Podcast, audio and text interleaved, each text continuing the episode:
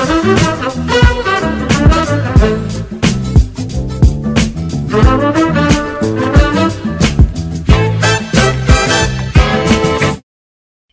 datang di Lini Podcast, ngobrol lebih dekat tentang gaya hidup sehat. Di edisi spesial Ramadan kali ini, kita akan berbincang mengenai puasa dan manfaatnya bagi kesehatan. Halo, saya Karisa, dan hari ini di episode kali ini kita akan berbicara tentang puasa pasti dehidrasi. Ini dia penjelasannya. Nah, teman sehat mungkin sering ya merasakan kulit kering, bibir pecah-pecah, atau lemas saat berpuasa. Apa sih sebenarnya yang terjadi di tubuh kita? Jangan ke mana-mana karena kita akan mendapatkan jawabannya dari narasumber yang pasti sudah tidak asing lagi. Beliau adalah guru besar gizi masyarakat FEMA IPB University dan Ketua Umum Pergizi Pangan Indonesia. Selamat datang Prof. Hardin, apa kabarnya hari ini? Kabar baik, apa kabar Karisa? Baik, senang sekali bisa bertemu Prof. Hardin di sini. Terima kasih. Baik, Prof. Topik hari ini sangat menarik karena kita akan membicarakan hal yang sering terjadi saat puasa yaitu dehidrasi. Nah, kebetulan saya juga melihat uh, Hmm. penelitian Prof. Hardin pernah menyebutkan sebelumnya di bulan biasa, bukan Hmm. bulan puasa, Ya, sekitar 46% remaja dan orang dewasa ini mengalami dehidrasi ringan, Prof. betul. Nah, kita kan itu bukan angka yang kecil ya, Prof ya. Nah, kita juga uh, pengen tahu nih bagaimana kita tidak menaikkan angka itu di bulan puasa. Tapi sebelumnya mungkin kita Hmm. beritahu dulu nih teman sehat apa sih yang dimaksud dengan dehidrasi, Prof? Ya, dehidrasi itu sebenarnya ada dua makna ya. Mhm. Pertama, eh, kekurangan eh, air tubuh, Mhm. airnya yang kurang. Yang kedua juga bisa kekurangan air beserta elektrolit terlarut di dalamnya. Tapi bahasa awam sering kali kurang minum, Kurang dehidrasi. minum. Iya. Ya, kira-kira begitu. Jadi kalau misalnya kita berkeringat, Mhm. itu kan juga pernah nyicipin keringat nggak, Karisa? Eh, asin, Ah, asin itu sih. pertanda ada elektrolit yang keluar Ah, iya, ya iya, ada iya, iya. natriumnya ada kaliumnya keluar Baik. berarti air bersama elektrolitnya yang Elektrolit. yang berkurang karena Oke. itu kita harus minum Mhm. air plus juga yang mineral yang terlalu di dalamnya tapi kalau kita nggak berkeringat Aha. itu ya relatif air saja yang Oh, baik, Terbuang. baik. Ternyata nggak cuma kurang air saja ya, ternyata elektrolit juga. iya tapi tergantung dari aktivitas kita Mhm, ya mhm. atau barangkali orang diare Ah, nah kalau diare berarti Mhm. kombinasi Iya benar, makanya sering minum oralit ya, Prof, gitu. Isinya elektrolit. Baik, iya benar saya penasaran. Kalau tadi kan 46% dalam kondisi tidak puasa, Prof. Di Betul. bulan biasa. Sedangkan kalau kita puasa nih bisa sampai 14 sampai 16 jam nggak minum gitu kan. Ya. Kalau feeling saya nih saya nggak tahu, Hmm. kayaknya bisa lebih tinggi tuh Iya. angkanya. Kalau berdasarkan belum penelitian sempat baca penelitian belum, belum. Ini saya Ada penelitian langsung. lagi itu kan Oh, oke. eh, udah penelitian lima tahun yang lalu ya, Uh-huh. enam tahun yang lalu yang di masyarakat umum ya Baik. Di tiga wilayah Indonesia Barat Tengah Timur. Mhm. Khusus puasa Mhm. ya kami lakukan dua tahun yang lalu. Jadi Oke. kita ukur status hidrasinya pagi hari Mhm. sekitar jam 7 Mhm. kemudian sekitar zuhur Iya. ya kira-kira itu kalau orang nggak puasa makan siang Iya, iya. oke. yang dia minum ini kan enggak Mhm. kemudian menjelang berbuka Baik. Jadi itu sampai 70% wow, ketika kita 70%. lihat siang harinya Mhm. ya. Oke, oke, oke. Ternyata Tapi istilahnya itu dehidrasi ringan ya, bukan dehidrasi berat. Apa itu Oke. dehidrasi ringan? Ya kurang lebih setengah persen sampai satu eh, persen kekurangan air tubuh bahkan tuh sampai dua persen masih dikatakan ringan dari berat badan. baik. Jadi misalnya kalau Karisa berat badannya katakan saya mudahkan saja 50 ya Mm. untuk gampang Hmm, persentasenya 50. ya. Baik, baik, baik. Ya, jadi kalau satu persen dari eh, 50 kilogram Mhm. itu kan berarti sekitar 500 mili ya. Oke. Karena 10 persennya 5 kilo. Oh iya. Jadi iya, satu iya. persennya kan 500 mili. 500 Is- Easy easy calculation aja. Oke. Berarti itu dua gelas ya. Wow. Nah, Dua gelas tapi dari tubuh kita ya, nggak dari galon gitu. Banyak loh ya berarti.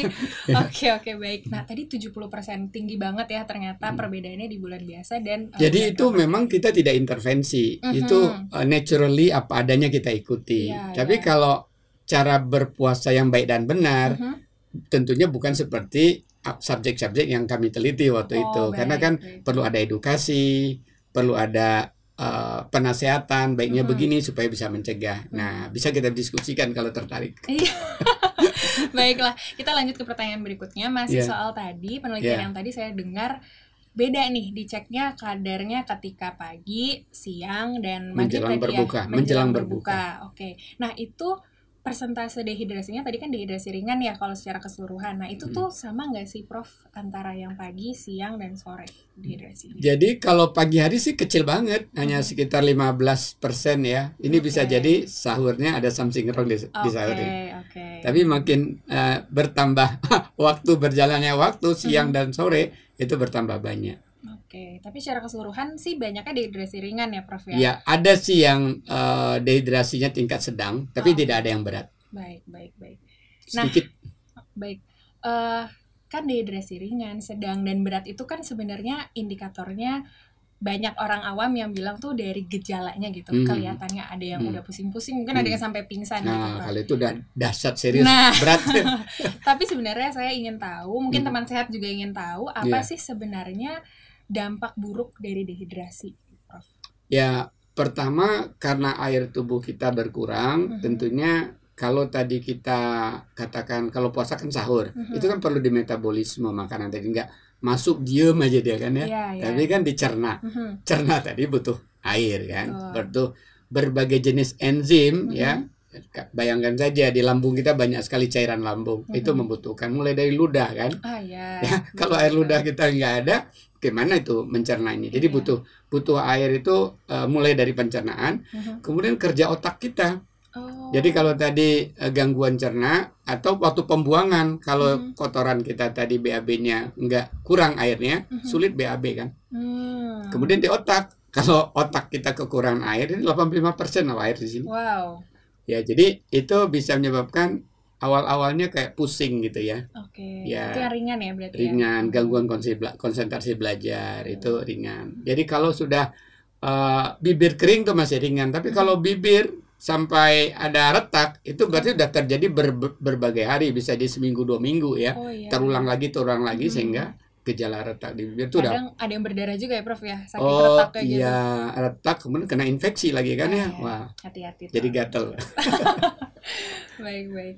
Terus kalau misalkan yang sampai berat tuh Prof sampai yang kita dengar sampai pingsan itu memang mungkin ya Prof ya terjadi? Iya, mungkin terjadi tapi kelihatannya di dalam puasa orang kan ada respon ya. Begitu dia merasa nggak tahan apalagi dalam proses belajar biasanya kalau anak-anak ma aku nggak tahan aku pengen batelin bangun mamanya ntar hadiahnya nggak dapet loh. Ya Oke, tetap oke. tergantung lah negosiasi. Tapi biasanya ya orang bisa membatalkan puasa.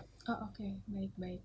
Jadi eh, kalau misalkan kita masih awal-awal suka puasa setengah hari gitu ya. ya namanya proses belajar ya Baik baik. Nah ini pertanyaan terakhir nih Prof. Iya. Dan mungkin yang paling ditunggu-tunggu juga sama teman sehat Iya, kan kita nanti eh, pasti nggak mungkin dong haus puasa terus aku takut dehidrasi minum aja deh enggak dong Nah, gitu iya. kan. Iya. Nah gimana sih Prof caranya kita bisa tetap menunaikan ibadah puasa tanpa eh, dehidrasi gitu tips dan Iya, baik. Ya, eh, terlepas dari nilai spiritual, ya artinya Hmm. spiritual tentunya udah jelas tujuan puasa tadi untuk mendapatkan Iya. ketakwaan, kedekatan dengan eh, Yang Maha Kuasa. Tapi kan kita ingin tetap bisa lebih optimal Mhm. kesehatan dan fungsi otak dan organ tubuh kita. Pasti. Jadi harusnya diawali dari kita saat berbuka ya. Mhm. Ya, ketika berbuka tentunya perlu mendahului sesuatu yang eh, bahan makanan yang banyak airnya termasuk minuman.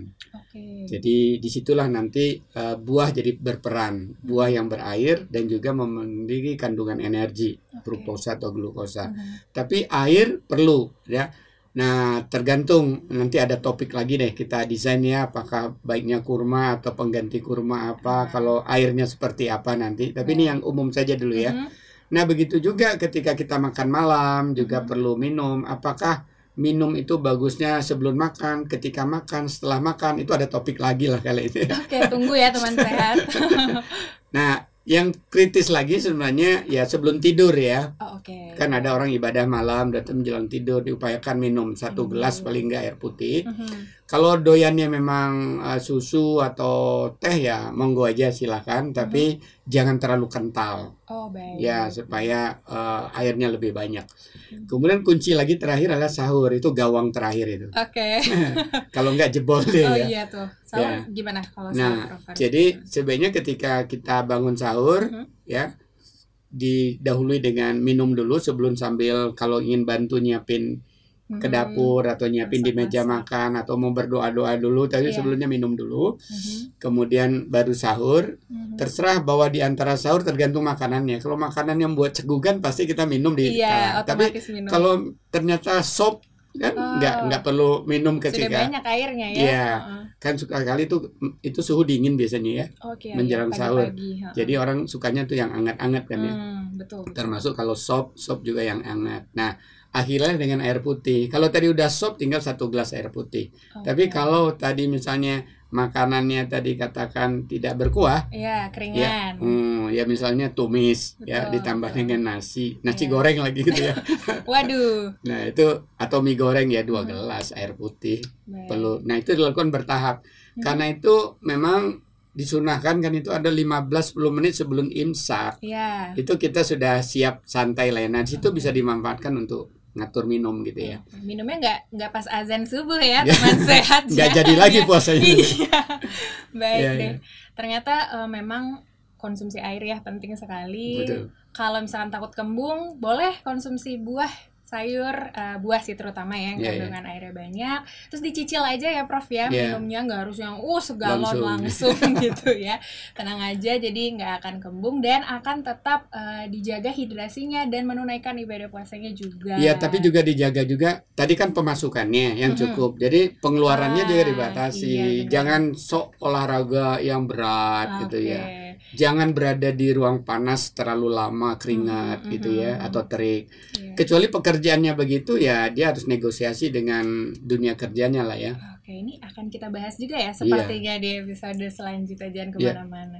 Baik, terima kasih Prof Fardin. Sama-sama, kita pembicaraan hari ini seru sekali. Semoga eh, bermanfaat bagi saya dan teman sehat juga. Sama-sama. Jangan ke mana-mana teman sehat karena Lini Podcast akan menampilkan episode-episode menarik selanjutnya masih tentang puasa dan Ramadan. Tetap jaga kesehatan dan terapkan protokol kesehatan di mana pun teman sehat berada. Stay safe and stay healthy. Sampai jumpa di episode Lini Podcast berikutnya. Kita akan membicarakan tentang kiat istirahat selama Ramadan. Dadah!